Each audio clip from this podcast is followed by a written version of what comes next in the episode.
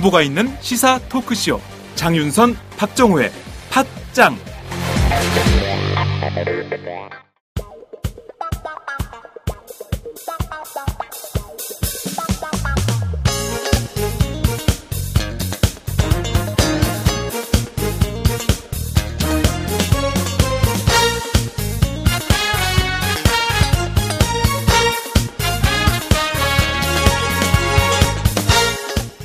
김종철의 비언프 business unfriendly 김종철의 business unfriendly 우리는 도대체 언제쯤이나 아, business friendly한 세상에서 아, 살아볼 수 있어요? 그거를 네. 지금 몇 년째 계속 들으니까 예. 안 들으면 이상할 정도로 그렇죠. 예, 이게 예. 중독성이 있네요. 진짜. 아니 저는 정말 business friendly한 세상에서 네. 어, 한번 살아보다가 아니, 죽는 게 저희의- 소원이에요. 저희는 항상 그렇게 그렇죠. 하지 예. 네. 어, 좀 똑바로 했으면 좋겠어, 기업들이. 어, 저희가 지금 그 business friendly한 기업이 두 기업이 있죠. 네. 어, 풍무양, 저희 양꼬치. 그 팥짱 예, 서포터즈. 팥짱의 서포터즈. 네. 그리고 아, 꽃주문닷컴. 음. 예, 꽃주문닷컴 5월은 계절의 여왕이에요. 네. 어, 여러분 정말 그 이제 스승의 날 5월 15일. 네, 선생님 생각하시고요. 네, 부부의 날꼭 기억하셔가지고 음, 어, 부부의 날이 그 저번에 말씀 주셨는데 또 까먹었어요. 그 며칠이었죠. 네. 며칠이었죠? 20일인가? 부부들은 별로 관심이 부부들은 없어요. 관심이 없어요. 그러니까 이 사람 우리가 참 네. 그런 것 같아요. 그러니까 참 우리 공손해요. 네. 그 배려할 줄 알고, 네. 음. 네, 그러니까 늘 그 이타적이야. 늘 남을 먼저 생각하고 어, 본인이 받을 거는 별로 계산하지 않는. 네. 어, 바뀌어야 돼요. 아마 저희 저희 와이프도 모를 겁니다. 아마. 그러니까요. 네. 예. 아니, 그러니까 사실 그 부부의 날 같은 거 챙기기가 매우 어렵죠. 사실 음. 그렇죠. 예, 네. 공휴일이면 모를까. 네. 쉬는 날이 아니기 때문에 네. 아, 잊어버리고 삽니다. 맞아요. 그렇지만 한 번쯤 배우자에 대해서 생각하는 네. 그런 기회가 됐으면 좋겠고요. 아, 5월 21일이랍니다. 우리 아, 황지희 네. 작가가 아, 보내주셨는데요. 5월 20 아니고 21일입니다. 아. 아, 꽃주문닷컴을 여러분 사랑해 주시기 바랍니다. 음. 아, 민망하네요. 와우 거래처 노총각 김대리 드디어 장가 간대요 축하 화한 보내야겠어요 어디로 꽃 주문할까요? 꽃 주문은 꽃주문닷컴이지. 꽃주문닷컴요? 그럼 우리나라에서 축하 화한, 근조 화한 잘 만드는 꽃집이 다 모여 있어. 가격, 품질, 배송 전부 다 꽃주문닷컴. 전화번호부터 적어도 1544-6430. 꽃주문닷컴은 언제나 좋은 상품과 정확한 배송으로 소비자의 만족을 추구합니다 팟캐스트 듣는 사람들끼리 서로 돕고 삽시다. 꽃주문닷컴은 팥장을 후원하고 있습니다. 1544-6430 꽃주문닷컴 1544-6430 꽃주문닷컴은 현재 회원사도 모집 중입니다. 전국에 계신 꽃집 사장님들 지금 당장 전화 주세요. 꽃주문닷컴은 생산자, 유통자 모두를 보호합니다. 어, 오늘 얘기할 걸 좀 살펴볼게요. 어, 제가 지난번에도 한번 말씀을 드렸는데, 저희는 늘 그분의 건강을 걱정하고 있지 않습니까? 네, 그렇죠. 이건희 삼성그룹 회장님, 음. 요새는 좀 어떠세요? 특히 우리 장윤선 부장이 더 많이 관심을 많이 갖고 저는 계신 것참 같아요. 그분의 건강, 저희 항상 이 코너 할 때마다 그분은 괜찮으세요. 그 집 아버지 어떻게, 아니, 그러니까 우리가 남의 집 아버지 걱정해야죠. 음, 예. 아예 그럼요. 어, 되게 우리 집 아버지도 중요하지만 아, 또 그렇습니다. 다른 집 아버지도 잘 네. 살펴드리고 효도해야 되니까. 그렇습니다. 예. 지난 그러니까 벌써 2년이 흘렀네요. 이제 올해 이제 3년 차 2년이 흘렀죠. 만 2년. 어. 그러니까 예, 5월 10일 날 2014년 5월 10일이니까요. 어, 오늘이 5월 12일. 12일이니까 이틀 전이죠. 이틀 네. 전에. 이건희 회장이 이건희 이제 회장. 예, 그러니까 2년 전 이틀 전이죠. 아, 그래서 바로 2년. 최근에 그렇게 막 보도가 쏟아졌군요. 좀 일부 나왔었습니다. 예. 그러니까 이건희 회장 병상 2년에 대해서 지금 솔직히 더 저번에 저희가 항상 말씀드렸던 것 이상의 정보가 어, 추가로 뭐 어, 진전됐거나 뭐 그런 내용들은 솔직히 없습니다. 저도 네. 최근에 삼성 쪽에 계속 그 관계자들과 쪽 병원 쪽 취재를 해보면 네. 어, 지난 2015년에 발표했던 내용과 크게 달라지지 않았고, 음. 그때 내용들은 이번에 그동안 가장 말씀드렸던 것처럼, 일단 뭐, 어, 자가 호흡을 하고 있고 네. 인공 호흡은 아니고 이건희 회장의 그 지금 현재 상태가 그리고 네. 여전히 어, 심폐 기능이나 기본적인 어떤 어, 신체 기능은 안정적인 상태를 유지하고 있고 음. 어, 하루에 한 12시간부터 이건 약간 차이가 있습니다. 12시간부터 뭐 15시간, 많게는 19시간까지 일단 의식은 깨어 있다고 합니다. 깨어 있고 어, 이- 일반인들도 19시간 깨어 있기 어려운데 그렇죠. 취침해야 되는데 그렇죠. 24시간 네. 중에 뭐한 6, 7시간 뭐또 추천 시간 빼고도 뭐 이렇게 깨어 있다고 하는데요. 음. 어, 어떤 병상에 있으면서 또 그 특실이잖아요. 20층 VIP실 네, 특실이 네. 굉장히 큽니다. 작년에 인터넷 어떤 뭐 업체, 아, 인터넷 매체에서 네. 그 이건희 회장의 병상을 저 멀리서 망원렌즈로 네네네 촬영이 나왔었잖아요. 맞아요 사진 기억나요 네, 예. 그, 그 삼성병원 그 건너편에 있는 그 아파트 어, 옥상에서. 옥상 그쪽에서 아마 이렇게 망원렌즈 아. 잡아서 촬영한 그 사진이 나왔어요. 네. 그때도 이건 회장이 누워 있고 음. 뭐 별다른 어떤 인공호흡기나 별다른 어떤 장치가 없는 걸로 봐서는 네, 네. 그런 자가호흡 상태는 맞는 것 같아요.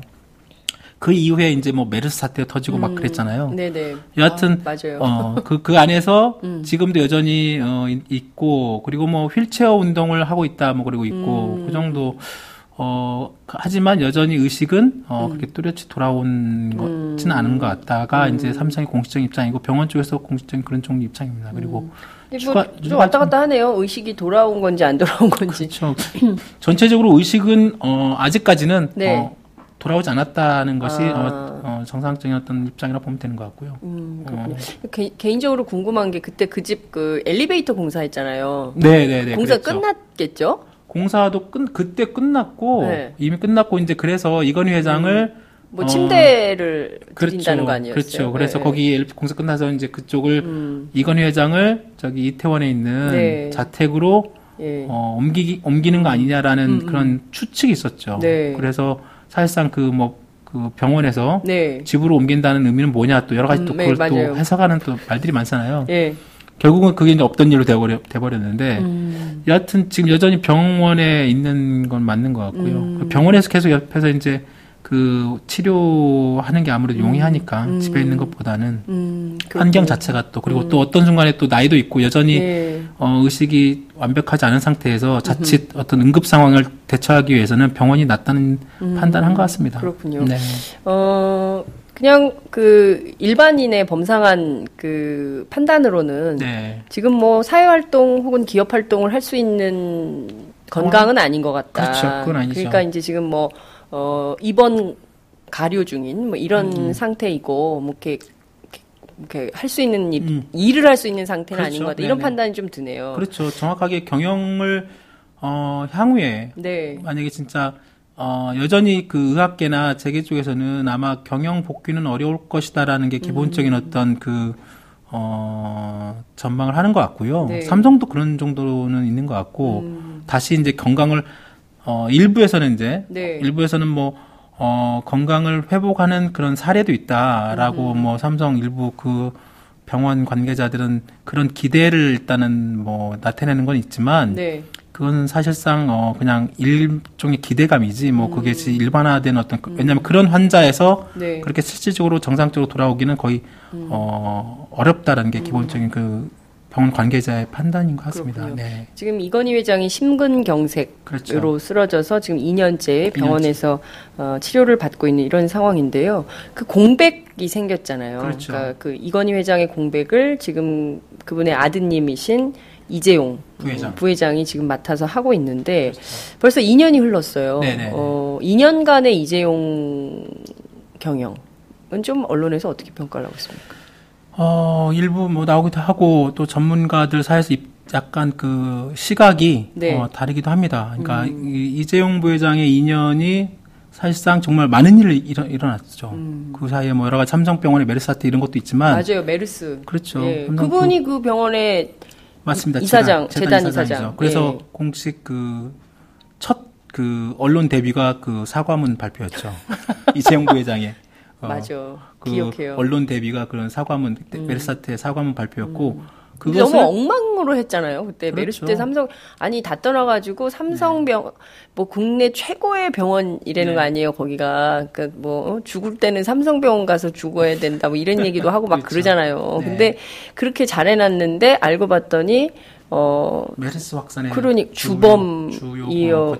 그러니까요. 네. 뿐만 아니라 지금 뭐 여러 가지로 막 취재를 하고 있는데 온갖 그 문제 제기게 할게 많더라고요. 맞습니다. 저희가 네. 이거는 단독으로 다음에 보도를 할 네. 거기 때문에 약간 킵해두겠습니다. 네, 여하튼 삼성병원 그랬어요. 음, 예. 그래서 이재용 부회장이 그때 처음으로 언론 데뷔한 게 이제 메르스 사태에 대한 사과문을 발표하면서 음. 언론에 데뷔했는데 이제 그, 그 그때도 알 좀 여러 가지 설왕설래들이 있었죠. 예, 이거냐면 어, 삼성 주변에서는 아 우리 그 차기 회장 내지는 어 그 삼성 3세를 이런 자리에 이런 식으로 처음으로 이렇게 언론에 어, 나서는 게 과연 옳으냐 막 같은 것부터 시작해서 어, 그래도 정면으로, 어, 국민께 사과하고, 어, 돌파하는 게 맞다라는 어떤 막 내부였던 여러 가지 그 논쟁이 있었나 봐요. 그러면서 네. 결국은 이제 국민께 사과, 근데 그 사과도 약간 늦었죠. 엄밀히 말하면 그 사태가 한참 또 진행이 되고 여러 가지 삼성병원에 대한 여러 가지 국민적 어떤 비판과 지적들이 막 쏟아져 나오니까 네 네. 결국은 이제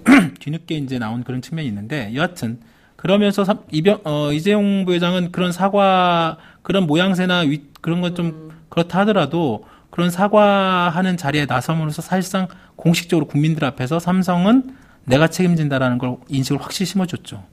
어, 삼성의 후계자는 나고 삼성그룹은 이제 내가 대표한다는 인식을 국민들한테 정확하게 심어준 그런 어, 그림은 된 거죠 그때. 음, 그러니까 삼성의 3세 승계, 권력 승계, 세습.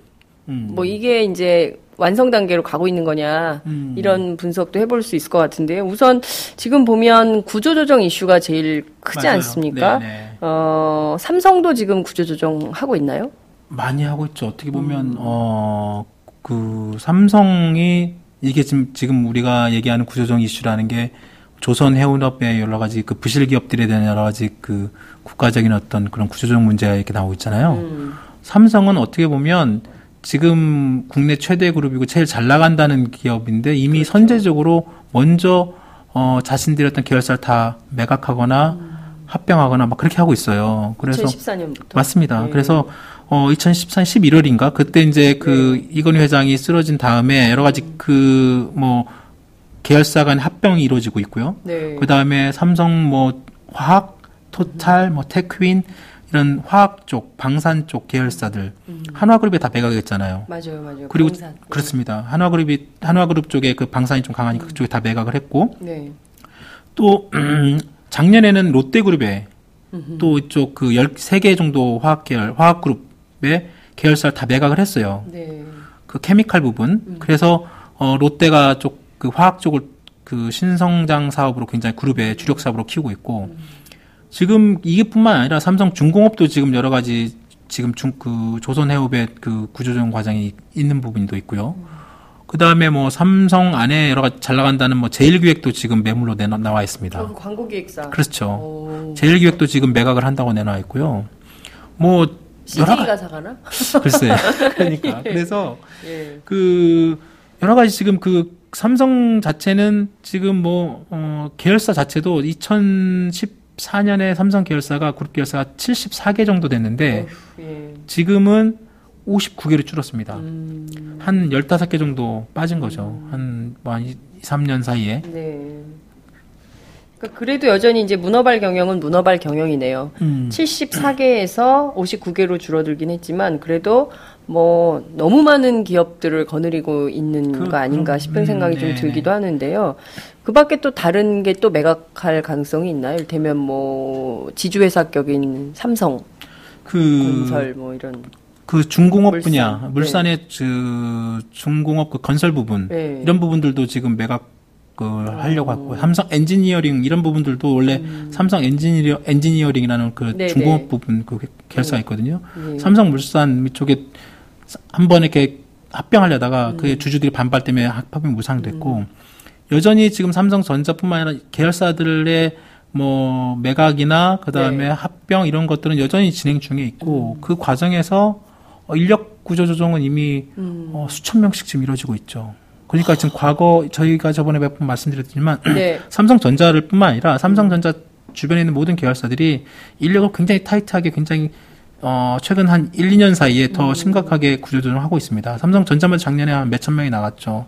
6, 7천 명? 예. 또 계열사가 구조조정되면 또 거기에 딸린 하청 기업들 아, 그렇습니다. 네. 그리고 이 하청 기업들에 있는 뭐 속해 있는 비정규직 노동자들까지 이게 여파가 구조조정의 여파가 그렇죠. 엄청나게 심할 것 같은데 우선 이건희 회장도 구조조정을 했었잖아요 옛날에 예전에 했었죠. 예전에 네. 근데 이, 이처럼 이렇게 계열사를 막 네. 흡수, 통합, 매각 이런 종 이런 방식은 크게는 아니었었죠. 이건희 회장 어떻게 보면 이병철 이건희 회장 체제에서는 그 당시는 약간 그 성장 위주의 음. 어떤 계열사의 합병 흡수 이런 것들이 많았고 약간 좀 키우는 방향 맞습니다. 예. 그래서 그때는 아마 정부의 어떤 그런 개발 독재 시대 음. 70, 네네네. 80년대 그랬잖아요. 예. 그리고 전반적인 어떤 경제 발전의 성장의 어떤 전반적인 드라이브를 걸던 시던. 예. 예. 그래서 어 이병철 이건희 씨, 이건희 회장 시대 그 초창기 때만 하더라도 네. 전체적으로 막 그 계열사를 적극적으로 아까 말씀하신 문어발식 확장이라는 표현이 맞을 정도로 네.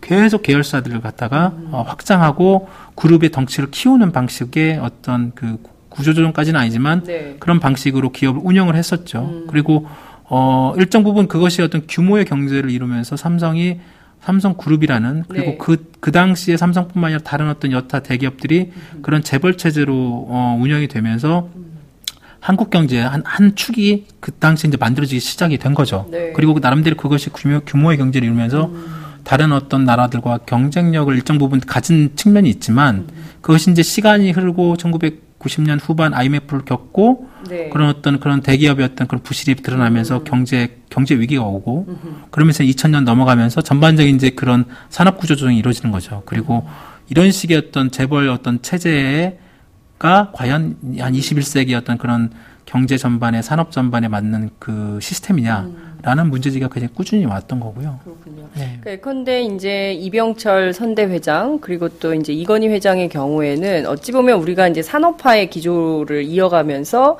이를테면 그 경제가 활황하는 그렇죠. 좋은 그 기회였다면 이재용 회, 부회장이지만 네. 앞으로 이제 삼성을 맡아서 그분이 운영을 해나간다면 지금은 이제 세계 경기가 불황하고 한국 그렇죠. 경제도 매우 어려운 이런 상황에서 난국을 좀 헤쳐나가야 되는 그런 그렇죠. 리더십이 필요한 그런 자리인데 과연 이분은 준비된 그 음. 경영인이냐 제대로 할 수 있는 거냐 이거에 대해서 끊임없이 뭐 업계는 물론이고 뭐 언론계에서도 지적이 좀 맞습니다. 나오는 것 같아요. 맞아요. 그게 핵심입니다. 지금 어, 어, 외국에 있는 네. 외국 투자자뿐만 아니라 삼성전자 같은 경우 이미 뭐 50% 가까운 주주들이 외국인이고 음. 사실상 국내 한국 경제 상당 부분 어떤 대기업의 대주주들이 이제 외국 기업 외국 주주들인데 네. 외국 주주 내지는 외국 투자자들 내지는 외국의 경제 전문가들이 바라봤을 때 한국 경제의 가장 큰 축이 아까 말씀드린 재벌 네. 그 재벌 중에서 삼성, 음. 삼성이 차지하고 있는 한국 경제에서 삼성이 차지하고 있는 비중을 봤을 때 음.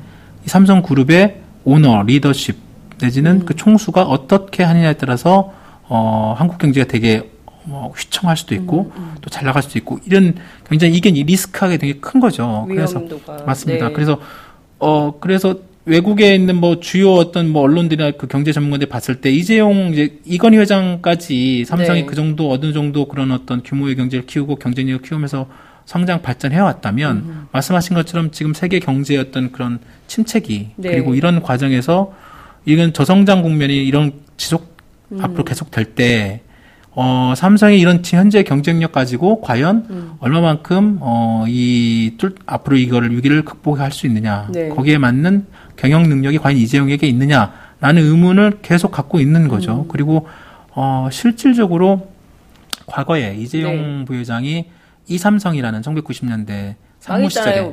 그렇죠. 망했잖아. 인터넷 기업 한다고 그러니까요. 해가지고 나름대로 이제 경영 능력을 좀 졸망. 보여주고 졸망 졸망 어 좋다 졸망 네, 졸망. 그게 이제 그 그게 참 아프죠 이재용 네. 부회장한테는 굉장히 자기 스스로한테 아픈 어떤 그 뭐 평가 아니에요, 그때? 그렇습니다 경영 능력에 대한 평가가 그렇죠. 졸망. 그것도 결국은 그 이재용 그게 이제 한 100억 정도 손해를 봤다고 하는데 그 100억 원? 예, 그때 이제 그 당시 이제 인터넷 기업 이삼성 포함해 가지고 몇 개 그걸 만들어 가지고 이재용 상무가 한다고 직접. 음. 네. 근데 그게 말씀하신 대로 졸망했어요.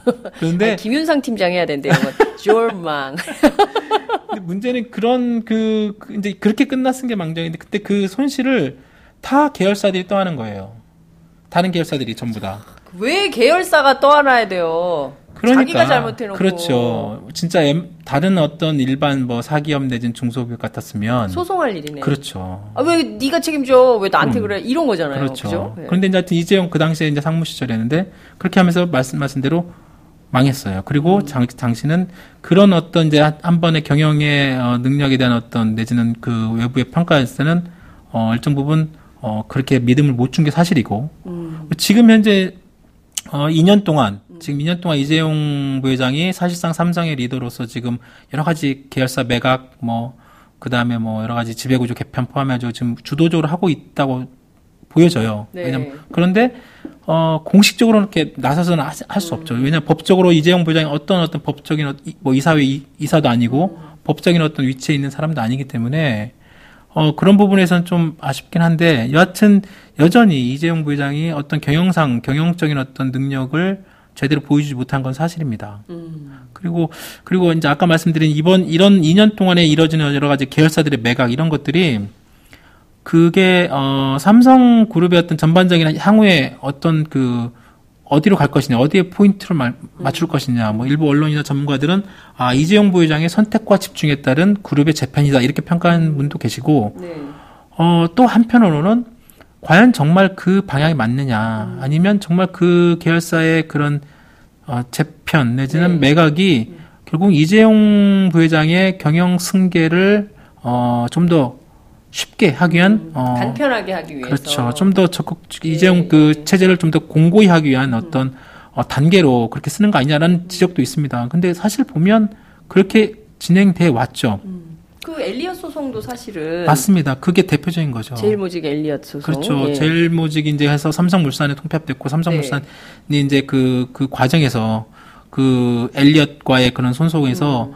무리하게, 무리하게 취재한 측면이 분명히 있죠. 그래서 결국은 삼성물산이 사실상 지금 그룹의 어떤 지, 지주회사 격인 위치에 네. 음. 올라선 거 된 거죠. 삼성전자와 삼성생명의 그런 지분을 갖고 그리고 삼성물산이라는 회사를 통해서 삼성전자와 삼성생명이라는 음. 전자와 금융의 대표적인 그런 계열사를 네. 사실상 그 순환 출장치로 갖게 됐고요. 음. 그 삼성물산인 회사의 최대 주주가 이재용 부회장으로 올라섰기 때문에 네. 그런 형식으로 해서 어, 그룹을 좀 더 이재용 체제로 완벽하게 만들기 위한 어떤 수단으로 분명히 그때 음. 삼성물산의 그런 그 과정을 쓴 건 맞는 거죠. 그 그럼 지금 상황에서 최대 주주가 된 이재용 부회장이 그 명실상부 삼성의 회장이 되는 겁니까?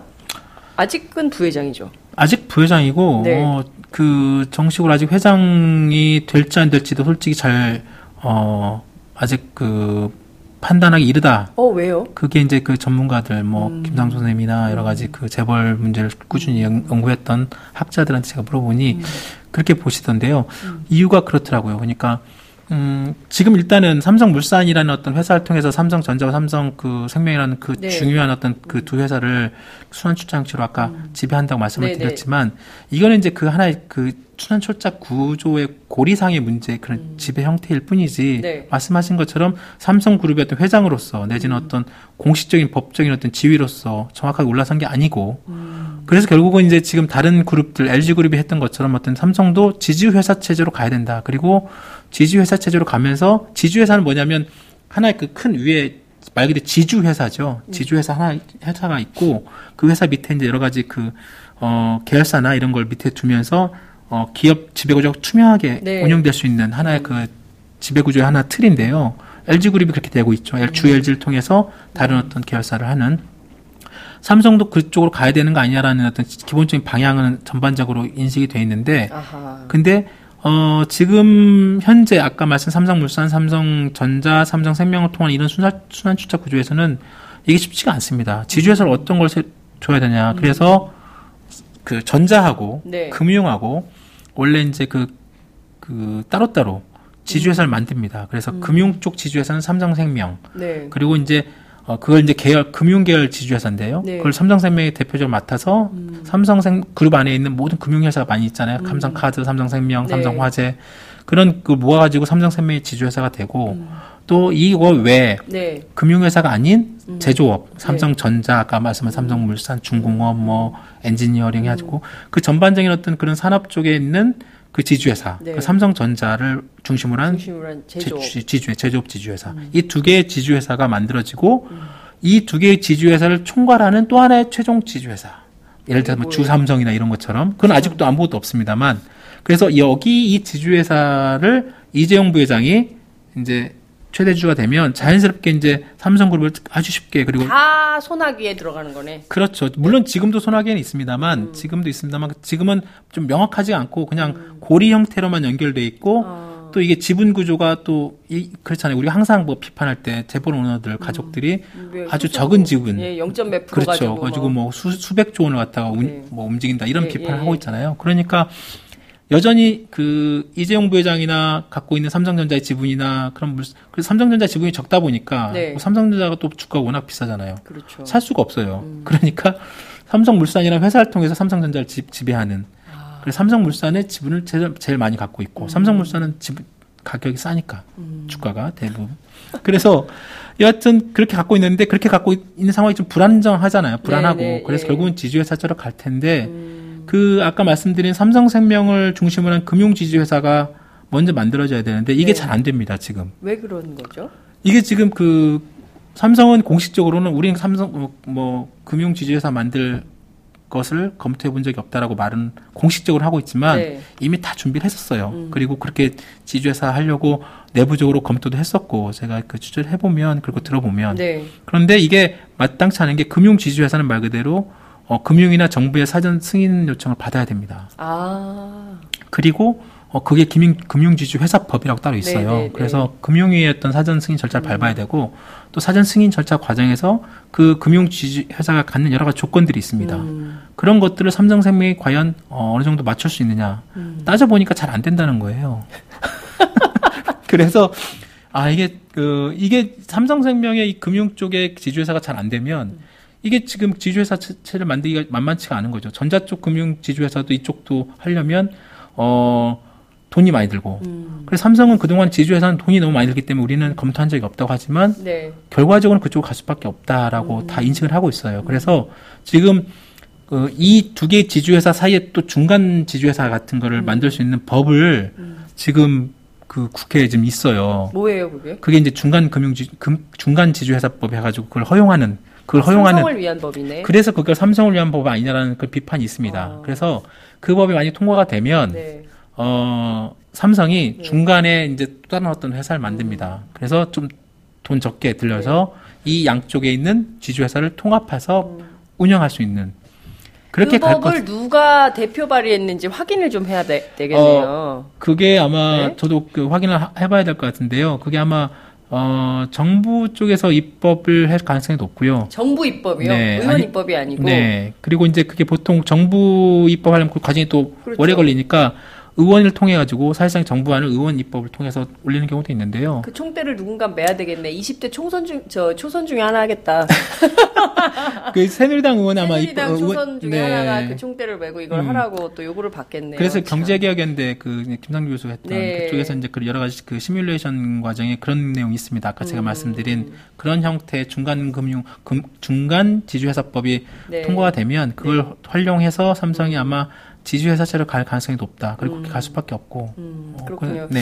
그 제가 제일 걱정하는 게 이제 편법 이런 그렇죠. 건데요. 네. 결국에는 또 이렇게 그 정치권을 동원해서 삼성이라는 거대한 기업이 네. 편법으로 본인들의 이익, 그 재벌 오너 일가의 이익을 극대화하는 방향으로 간다. 이거는 시민단체인 경제개혁연대 이런 음. 데서도 비판하겠지만 언론도 눈 감아서는 좀 안 될 것 같다는 생각이 좀 맞습니다. 듭니다. 네, 네.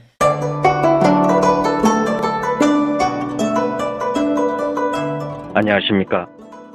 저는 정도전을 15년 전에 최초로 소설로 썼던 작가 임종일입니다.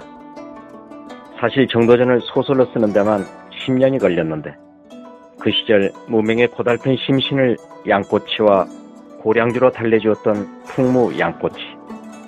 풍무 양꼬치는 월드컵 4강의 기쁨도 나라골 우습게 돌아가고 분통이 터질 때도 늘 함께했던 안식처이자 사랑방이었습니다. 진짜 정의파인 주인장은 세상을 뒤집어 푼 남자 정도전을 누구보다 먼저 알아보았고 그래서 제 소설 정도전은 역사의 곡이 없습니다. 풍무양코치 역시 맛과 양심이 살아 있습니다.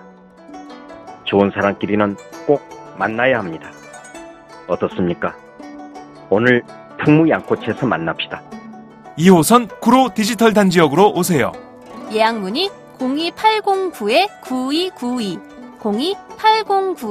02809-9292 팟짱 애청자라고 하시면 정성 가득 담긴 서비스도 나갑니다. 어, 말씀하신 대로 지금 이 지주회사 아, 시나리오를 가지고 가면 결국에는 이 방법밖에 대안이 없다라고 말씀하셨는데 삼성은 또 아니다 이런 주장을 하고 있다면서요. 네, 삼성 쪽에서는 일단은 공식적으로 이미 자체적으로 어, 해보니 지금 네. 상황도 아까 말씀드린 상황이 여의치 않고 그래서 이제 공식적으로 우리는 금융지주 회사에 대한 어떤 검토를 공식적으로 한 적이 없다라고 그게 이제 공식적인 입장이에요. 그런데 네. 이제 다른 어떤 지금, 어 네. 다른 이제 그 사이드로 여러 가지 네. 그걸 취재를 해보면 다른 어떤 음. 관계자들과 같이 얘기를 해보면 여러 가지 대안 중에 하나라는 거죠. 자신들도 그런 걸 다 알고 있고 그리고 여러 가지 그 지배구조의 그 지주회사와 관련된 여러 가지 논쟁 뭐 과정에서 당연히 나올 수 있는 시나리오고 자신들 다 검토했다고 합니다. 이제 그걸 결국 이 중간 지주 지주, 주- 중간 지주 회사법은 삼성을 위한 꼼수다. 그렇게 가능할 것 네? 이렇게 네, 볼바 맞습니다. 음. 불면 쉽다 이렇게 생각이 좀 드네요. 그러니까 그나저나 어찌됐든 그 아버지는 병원에 계시고 네네. 이제 그 집 아들이 이제 3대 세습을 해서 음. 대관식은 아직 안 했지만 북한의 김정은 위원장 얼마 전에 대관식을 했다고 노동- BBC가 썼잖아요. 노동당 위원장에 네, 그렇게 썼다가 쫓겨났잖아요. 그렇게 썼다가 그러니까. 삼성은 기자 안 쫓아내나? 좀 다른가? 네. 여하튼 어, 중요한 건 이제 본인의 능력을 보여주세요. 그래서 네. 본인의 능력을 평가받아야 될 것 같은데, 여전히 삼성전자 위기설도 있고, 삼성의 미래 신산업은 뭐냐. 그러니까 미래에 뭘 가지고 삼성이 비전을 만들 거냐. 이런 문제 제기는 계속 있는 것 같아요. 맞습니다. 왜냐하면 이, 그러니까 워낙 그 한국 경제에 미치는 영향력이 큰 기업이기 때문에 네, 네. 많은 국민들이 관심을 갖고 있는데요. 그 점은 좀 어떻게 분석을 하고 그러니까 계시는지.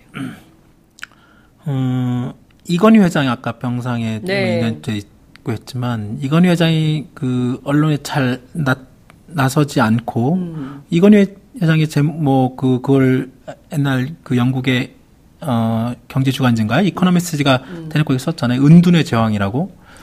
어, 그러니까 음. 은둔의 사실상- 제왕. 음, 항상 그 잘 나타나지 않고 보이지 않는 곳에서 그룹의 어떤 방향터. 그러니까 그 회장 항상 뭐 던지지 않습니까? 뭐, 뭐 무슨 뭐 위기 경영, 마하 경영, 신경영 여러 가지 뭐 그것이 이제 던지는 것이 물론 그 삼성 그룹의 어떤 홍보라인이나 뭐 이런 통해서 뭐 그런 걸 뭐 그룹을 전체적으로 어 위기 의식을 심는 어떤 그런 걸로 쓸 수도 있고 그렇지만 그동안에 이건희 회장이 그 5대 신수종 사업이라고 해가지고 그 쓰러지기 전에 2000 그때 몇 년인가요? 그 2010년 그때 이제 삼성 비자금 터지고 한때 경영 일선에 물러났잖아요. 그러다 2010년 다시 경영에 복귀를 선언합니다. 그러면서 5대 먹거리 사업을 어, 밝힙니다. 그러니까 삼성이 앞으로 이쪽 부분에 좀 더 적극적으로 뭐 투자를 하거나 어, 나가겠다. 그래서 다섯 개 가지 나- 나온 게 바이오, 바이오 제약, 그다음에 자동차 배터리, 그다음에 LED 우리가 지금 여러 가지 이런 네. LED 많이 쓰잖아요. 그 LED. LED, 그다음에 뭐 의료기기, 그다음에 태양전지 이런 다섯 가지 사업 정도를 뽑아가지고 신산업 분야로. 그렇습니다. 그래서 삼성그룹이 그때 한참 뭐 그거 가지고 다섯 가지 신수종 사업에 삼성그룹이 뭐 향후 미래 먹거리 엄청나게 막 보도 자료 만들고 언론 작업 막그 얘기도 많이 하고 했었습니다. 네네. 지금 상황에서는 그런 얘기 쏙 들어갔죠. 못 봤어요. 예, 네, 지금 못 얘기하면 사실상 다섯 개 그 사업은 사실상 뭐 폐기다. 폐기다. 어, 그러니까 해보, 해보니까 안 되더라는 것도 있고 사실상 그 아까 말씀 중에 자동차 배터리 사업은 이미 뭐 삼성 SDI도 하고 있지만 SK 쪽에서 이미 선점을 다 갖고 있고 LED도 사실상 뭐 삼성이 뭐 이걸 가지고 나가는 별로 의미가 없고 태양전지 사업 같은 경우는 이미 저기 한화그룹에서 이미 많이 하고 있고요.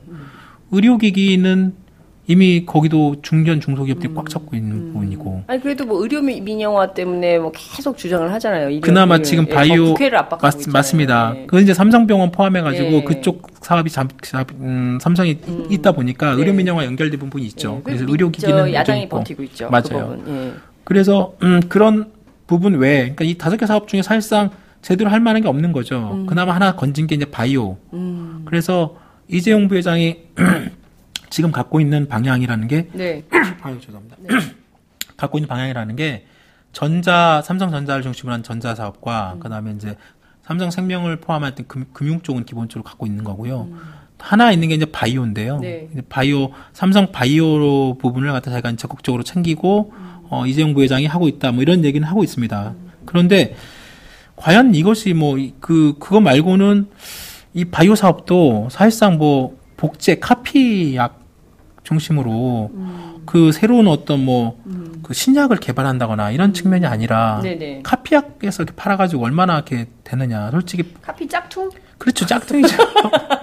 어, 대부분이 그런 거죠. 복사? 그러니까 예. 그러니까 이미 바이오 부분 이쪽 의약 부분은 독일 미국 일본 이런 쪽에서 엄청난 어떤 그런 그 신약 개발과 네. 그 기술을 갖고 있고 특허를 다 갖고 있지 않습니까 얼마 전에 한미약품 대박 쳤잖아요. 그렇죠. 네. 그- 그쪽이 지금 그나마 그 신약이라고 내놓은 것이 수십 년 동안 연구해가지고 나온 게 이제 하나. 대신 바이오는 하나, 약이 하나 대박 치면 엄청나게 먹, 먹고 사는 거죠. 음, 수천억. 수천억짜리. 수천억. 그렇죠. 왜냐하면 자기만 특허니까. 음. 이것이 그 카피가 딱 풀리는 기간이 있습니다. 뭐 10년, 50년, 뭐 70년, 100년 막 이렇게 해서 50년 동안 독점을 갖고 거예요? 있기 때문에 이야. 그렇기 때문에 이제 엄청나게 이제 그 이익이 되는 거죠. 바이오가. 그래서 바이오 사람이 되게 리스크가 큰 겁니다. 그러니까 기술 개 연구 투자는 굉장히 많고. 그렇죠. 투자는 엄청나게 해야 되고 당장 어떤 그건 없고. 하만 하지만 한번 터지면 대박. 음, 대박이 나는. 음. 그래서 대부분의 어떤 그 우리나라 제약업자들은 대부분 다 카피합니다. 그러니까 음. 제네릭이라고 하는데, 그러니까 이미 외국 기업들이 외국 의학 업체들이 50년 동안 다 쓰고 벌 만큼 벌고 그 음. 특허를 거? 다 공개한 겁니다. 그러면 그걸 그대로 갖다가 우리 똑같이 만들어요. 음. 그래서 똑같이 만들어 파는 게 다 대부분 카피약 다그 제네릭. 약국 가면 그래요. 이거 성분 똑같아요. 네, 맞아요. 그렇죠. 그렇죠. 이거 한 500원 싼데 이걸로 맞아요, 쓰셔. 맞아요. 뭐 이런 거. 있어요. 맞습니다. 오, 그런 그게 그런. 거구나. 음. 그렇죠. 다 카피 제 그 그런 것들인데 복제약이죠. 근데 그게 삼성도 지금 바이오를 해가지고 하고 바이오 시밀러 해서 뭐 이런 걸 한다고 하지만 아니 이렇게 돈 많은 회사가 자기들이 개발 좀 하지 길게. 근데 그게 네. 연구 인력이나 네. 또그 인프라 능력이 있어야 되는 거잖아요. 그돈 투자한다고 또 곧바로 나오는 게 아니니까. 그러니까 안써 또그 분야는. 그렇죠. 네. 그동안에 안 썼던 그러니까 그 전에 사전에 꾸준하게 이게 바이오나 이쪽은 사실상 기초과학이잖아요. 그렇죠. 그러니까 튼튼한 어떤 기초과학이나 이런 실험 이런 것들 이런 인력들이 꾸준히 그러니까 미국, 일본, 독일이 강한 이유가 수십 년 동안 그런 기초과학 의학 분야에 꾸준한 어떤 국가적인 투자나 기업들 투자가 있었기 때문에 그런 어떤 신약 개발이 되오는 거지. 우리나라처럼 갑자기 아무래도 않고 있다가 우리는 기초 학문을 다 없애잖아요. 그렇죠. 전 대학마다 맞습니다. 기초 학문 다 없애버리는데 그렇죠. 수학- 기초가 튼튼해야 되는데. 예? 수학, 물리학과 다 없애잖아요. 없애잖아요. 그러니까 그게 말이 안돈 되는 취지가 안 된다고. 그렇죠.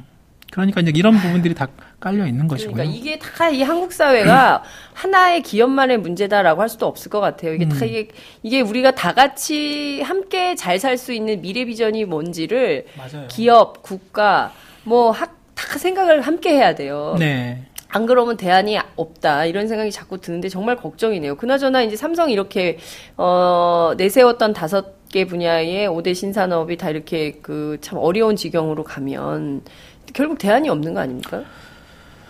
아, 이재용 체제에서 빛을 발할 무언가는 어, 어, 없다 이렇게 봐야 됩니까? 어, 없다고 보면 네. 되게 삼성 쪽에서는 서운해하겠죠. 삼성 이 방송 많이 듣잖아요. 어, 많이 됐죠. 예. 예. 그리고 또 없어서도 안 될 것 같아요. 왜냐면 우리나라 경제나 그쪽에 한 여러 음. 가지 그 생각을 해봤을 때 뭔가 만들어내야 되겠죠. 만들어내고 뭔가 음, 그동안에 삼성전자나 삼성이 해왔던 여러 가지 그 제품이나 아니면 그 경쟁력이라는 것이 네. 어떤 혁신적인 어떤 제품이나 혁신적인 서비스나 어떤 혁신적인 어떤 이념을 그 경영을 통해서 뭐 새롭게 나가는 것보다는 늘 선도했죠. 음, 네. 우리나라 국내에서는 예. 그리고 어 뭐 우리가 그동안 계속 얘기했던 스마트폰이나 이런 거 보면 항상 따라가기 굉장히 음. 따라잡는 데는 굉장히 빠릅니다. 굉장히 속, 그 경영 속도나 사람들이 되게 손재주가 좋아서 제품 만드는 건 되게 카피해서 잘 만들어냅니다. 네, 똑같이. 예. 그러니까 그런 속도는 좋아요. 예, 우리가. 속도는 되게 빠릅니다. 그래서 어 항상 얘기했던 뭐 패스트 팔로워 정- 전략이라는 게 금방 따라잡아요. 서- 선진국에서 막 되게 좋은 제품 나오면 거의 하- 삼성은 뭐 몇 개월 만에 그러니까 정말 밤낮 없이 일하고 밤낮 없이 그런 손기술로 인해서 금방 만들어내는 거죠. 그래서 삼성전자가 그 노키아가 망했음에도 불구하고 삼성전자가 스마트폰 사업에서 한때 굉장히 세계 1위를 차지하고 지금은 좀 약간 또 주춤합니다만 그런 어떤 남 그런 경영 전략이 통했던 시대가 있었고 이제는 이제 더 이상 그것도 안 먹히는 거죠. 이제는 또 다 주춤하고 애플도 수- 사실상 이렇게 주춤한 상황에서 네, 네, 네. 이제 새로운 어떤 정말 삼성만의 어 제품, 삼성만의 어떤 경영 음. 시스템, 삼성만의 어떤 소비자를 위한 어떤 그런 새로운 어떤 혁신적인 것들을 내놓지 않으면 네. 정말 예전에 말씀드린 것처럼 어 100년 기업 음. 가기가 쉽지 않죠. 삼성전자도 언제 언제든지 노키아처럼 망할 수 있다는 것이 음. 그런 여러 가지 전문가들의 어떤 그런 뭐 우려, 뭐 그런 경고도 여전히 있는 것이고요. 그래서 이재용 부회장이 지금 여러 가지 삼성의 어 아직 확실한 어떤 뭐 회장으로 뭐 등급 내지는 뭐 올라서는 그런 중요한 게 아니라 지금 사실상 이재용 부회장이 삼성전자를 포함해서 삼성그룹을 어 경영을 사실상 하고 있는 네. 상황이고 이 상황에서는 어떤 식으로든 어 삼성이 차지하고 있는 우리나라 경제 차지하는 위치나 그다음에 이런 걸 봤을 때 보다 적극적으로 어 자기가 직접 나서서 해야 될 것 같아요. 나서서 어 국민들한테 좀 더 어 다가가는 모습도 보여야 될 보여주는 게 좋을 거고 왜냐하면 뭐 이런 거 있잖아요. 미국이나 이런 거 기업 네. 제품 뭐 할 때는 직접 나오잖아요. 나와서 청바지 입고 그렇죠. 티 입고 딱 나오잖아요. 자기 제품에 대한 확신이 어, 예. 그렇죠. 확신이 있고 예. 적극적으로 소비자들과 소통해서 만든 어떤 그럼요. 거에 대해서 호소하고 그리고 그걸 소통하면서 이제 적극적으로 세계 시장에서 경쟁력 있게 만들어내고 이런 것들이 이제 지금 그래서 요즘에 뭐 삼성이 뭐 문화도 바꾸겠다 뭐 네. 실리콘밸리식으로 바꾸겠다 뭐 이렇게 좀 나와요 요즘에 음. 그런데 그게 어 과연 뭐 이게 문화 바꾸 뭐 이렇게 책상 바꾸고 환경 바꾼다고 곧바로 바꿔지는 음. 의자 바꾼다고 되는 게 아니죠. 그렇죠. 예. 그래서 어그 사람에 있는 지금 삼성이 갖고 있는 여러 가지 문제점 뭐 비판 중에 하나가 관료주의, 네. 그 다음에 어떤 그런 어떤 그 엄숙주의에 의한 어떤 여러 가지 뭐 그 어떤 혁신적인 어떤 도전 정신이 좀 많이 약해졌다 이런 비판이 있는데 이런 것들을 어떻게 극복하느냐라는 게 되게 이재용 부회장한테는 그런 과제가 있고 또 지금 구조조정 과정에서 여러 가지 계열사의 어떤 그런 부실 문제를 어떻게 털고 갈 것이냐. 이것도 되게 중요한 문제이고. 저는 개인적으로 이재용 부회장에게 팟캐스트를 권해주고 싶어요. 아, 어. 좀 들으면서 음, 음. 어, 특히 이제 김종철의 비언프를 아, 추천드리고 싶습니다. 좀 들으면서 네. 그 경청을 해야 되거든요. 그래서 이제 비판에 대해서 불쾌해하지 말고 네네. 어떤 문제를 지적하는가. 결국 이게 삼성이 잘 되기를 바라는 마음으로 맞습니다. 저희가 네. 쓴소리를 하는 거고 비판을 하는 거 아닙니까? 그렇죠. 러니까 그런 차원에서 귀담아 듣고 그리고 젊은 분이잖아요. 그렇죠. 네. 이재용 부회장 상대적으로 다른 그 CEO들에 비해서 굉장히 그 젊은 젊습니다. 분 젊은 분이기 8년생이니까요. 그러니까요. 우리나라 나이로 지금 48, 만 48세입니다. 네. 우리랑 두 살 차이나? 그렇죠. 아, 젊죠. 그러니까요. 젊은 그, 거예요. 네, 상대적으로 맞습니다. 굉장히 젊은 그 리더기 때문에 네. 좀 기존의 리더십과는 다른 그렇죠. 아버지가 은둔의 제왕이었다고 하면 음, 이재용 부회장은 좀 이렇게 그 호쾌한 그렇죠. 어, 젊은이답게 아, 네, 막 어, 막 소통하면서 음. 어, 젊은 그 직장인들하고 같이 맥주도 마시고 막 그렇죠. 이러면서 좀 그런 리더십을 보여줘야 좀 삼성의 새로운 변화, 혁신 그렇죠. 이런 것들이 아 삼성이 달라졌다, 그 경영도 바뀌겠구나 음. 뭐 이런 생각이 들 것 같아요. 늘 뭐 보이지 않는 데에서 변법으로 변 뭐 변칙으로 뭐 음. 편법으로 말해요. 그렇죠. 경영 승계 받고 그러니까 굉장히 안 좋은 이미지가 많이 그분께 덧씌워진 것도 사실이에요. 그러니까 네. 그걸 좀 혁파하려면 음, 본인 스스로 극복해야 되는 과제가 많다 이런 생각이 좀 듭니다. 네, 맞습니다. 어, 직접 만나서 좀 말씀을 전해주시죠. 저 만난 지 몇 번 있습니다. 어, 그래요? 아, 어때요? 그분 근데 맞아- 주변에서 얘기를 하려면 막죠. 아, 됐습니다. 막좀 누가 얘기- 막아요? 얘기 좀 하려면. 그 입을 누가 막아? 옆에서 그냥 그 어. 보좌관들이 많이 있죠. 그리고 보좌관? 음, 정치인도 아닌데 보좌관 있어요? 근데 이제 그 비서들? 비서들 포함해서 어. 이제 임원들, 임원들이 이제 물론 이제 이재용 부회장도 뭐 뭐 더 얘기하고 싶어 하고 그런 것도 있어요. 음. 그래요? 어, 네. 그런데 이제 어 주변에서 그러니까 저는 그 주변 분들이 항상 그렇잖아요. 우리 대통령 분들이 참모분들이 좀, 음. 참모들이 어 저번에 아까 우리 심상정 네. 의원 나와서 참모가 그- 대통령 무식하게 만들면 그러니까. 그런 말씀을 하셨던데 네. 똑같습니다. 정말 그 옆에 분들이 오히려 그런 부분도 괜히 눈치 보지 말고 더 적극적으로 그런 것 소통할 수 있는 자리를 만들고 적극적으로 그걸 이해를 시키고. 소, 그 얘기를 전달하고 해야 되는데 그것들이 제대로 전달이 안 되고 네. 자꾸 이게 왜곡돼 전달되고 아 뭐 하면 안 됩니다. 이건 하면 안 됩니다. 이런 식으로 계속 뭘 안 돼. 좀 계속 하라. 장벽만 치고 하면 그러니까요. 공식적인 뭐 어떤 그런 것만 하려고 하면 그러면 되게 어 이게 어 정보가 왜곡됩니다. 전달이 잘 안 되고 그렇죠.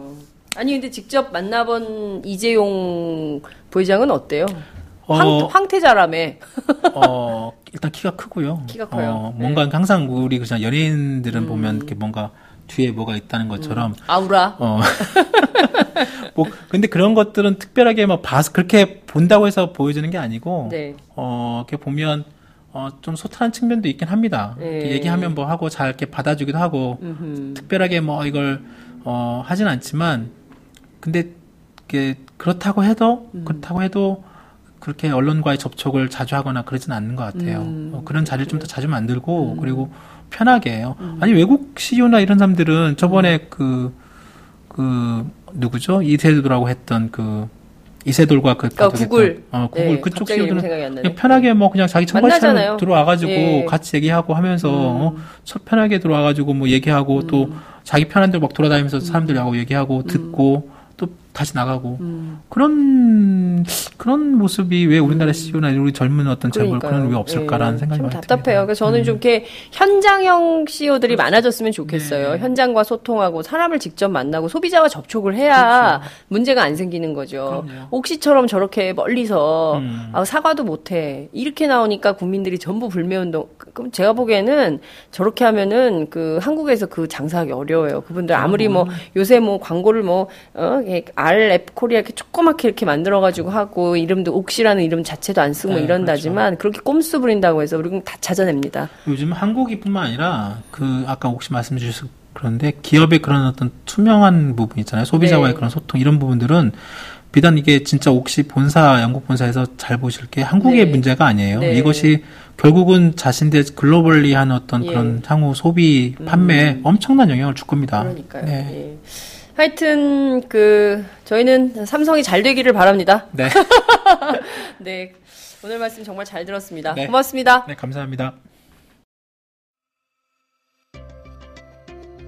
오늘도 오마이뉴스 10만인 클럽 후원 회원님들의 발길은 이어지고 있습니다.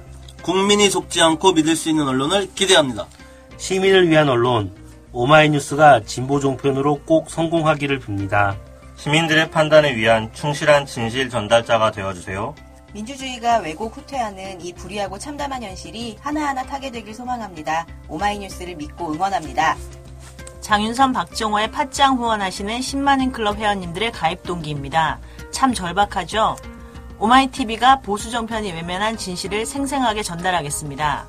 내 손 안에 스마트 진보 정편 월 1만 원이면 됩니다. 지금 바로 전화 주세요.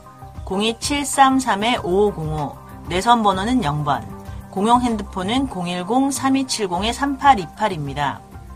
정권과 자본 앞에 할 말하는 당당한 오마이TV 팍팍 밀어주세요!